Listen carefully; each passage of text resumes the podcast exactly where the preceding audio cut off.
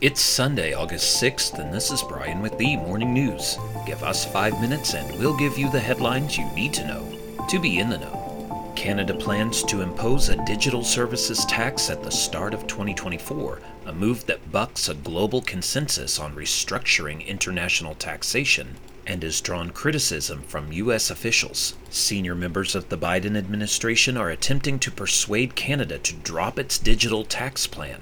Leaders in the U.S. and Canadian business communities say Ottawa's move will harm commerce and throw the future of the North American trade deal into doubt.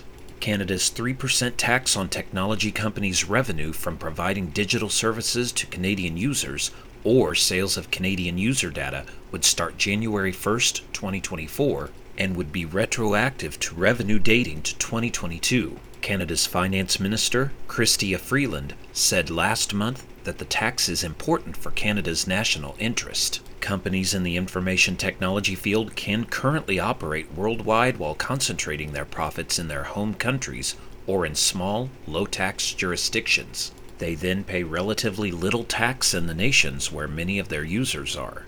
U.S. Trade Representative Katherine Tai has urged Ottawa to abandon the levy, and the U.S. Ambassador to Canada, David Cohen, said in an interview published last month in Canada's National Post that, quote, if Canada decides to proceed alone, you leave the United States with no choice but to take retaliatory measures in the trade context, potentially in the digital trade context, in order to respond to that. End quote.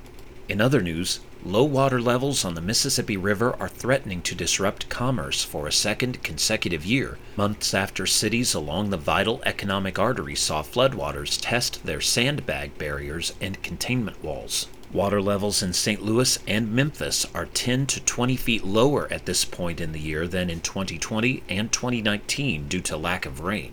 Parched soils have absorbed moisture instead of letting it run off into the river, though recent downpours have helped, said Lisa Parker, a spokeswoman for the U.S. Army Corps of Engineers Mississippi Valley Division.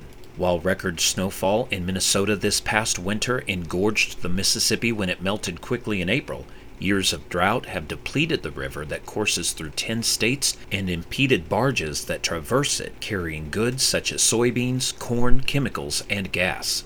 More than half of soybeans grown in the U.S. are exported, the majority traveling down the lower Mississippi River to the Gulf of Mexico.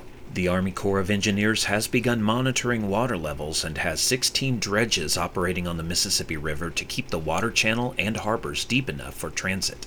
Around the world, Pakistan's former Prime Minister Imran Khan was arrested Saturday after a court handed him a three year jail sentence for corruption, a development that could end his future in politics. The court ruled that Khan, who was ousted in a no confidence vote in April 2022 but remains the country's leading opposition figure, had concealed assets after selling state gifts. Police moved quickly to take the former cricket star from his home in the eastern city of Lahore to the Pakistani capital, Islamabad, senior police officer Ali Nasir Rizvi said.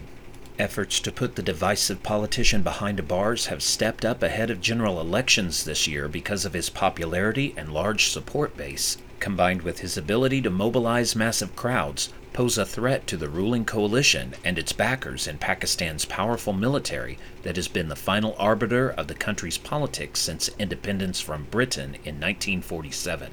And back in the U.S., the federal prosecutors overseeing the indictment of former President Donald Trump on charges of seeking to overthrow the 2020 election asked a judge on Friday night to impose a protective order over the discovery evidence in the case, citing a threatening message that Mr. Trump had posted on social media. The prosecutors in the office of Special Counsel Jack Smith were drawing the attention of the judge Tanya S. Chutkan to Mr. Trump's long standing habit of attacking those involved in criminal cases against him. The exchange of words began on Friday evening when Mr. Trump posted a message on Truth Social, issuing a vague but strongly worded threat quote, If you go after me, I'm coming after you, end quote. Shortly after, the government filed its request for a protective order in the case to Judge Chutkan.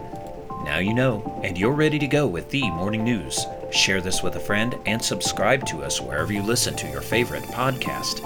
You can also sign up for our newsletter at themorningnews.com. Thank you for listening.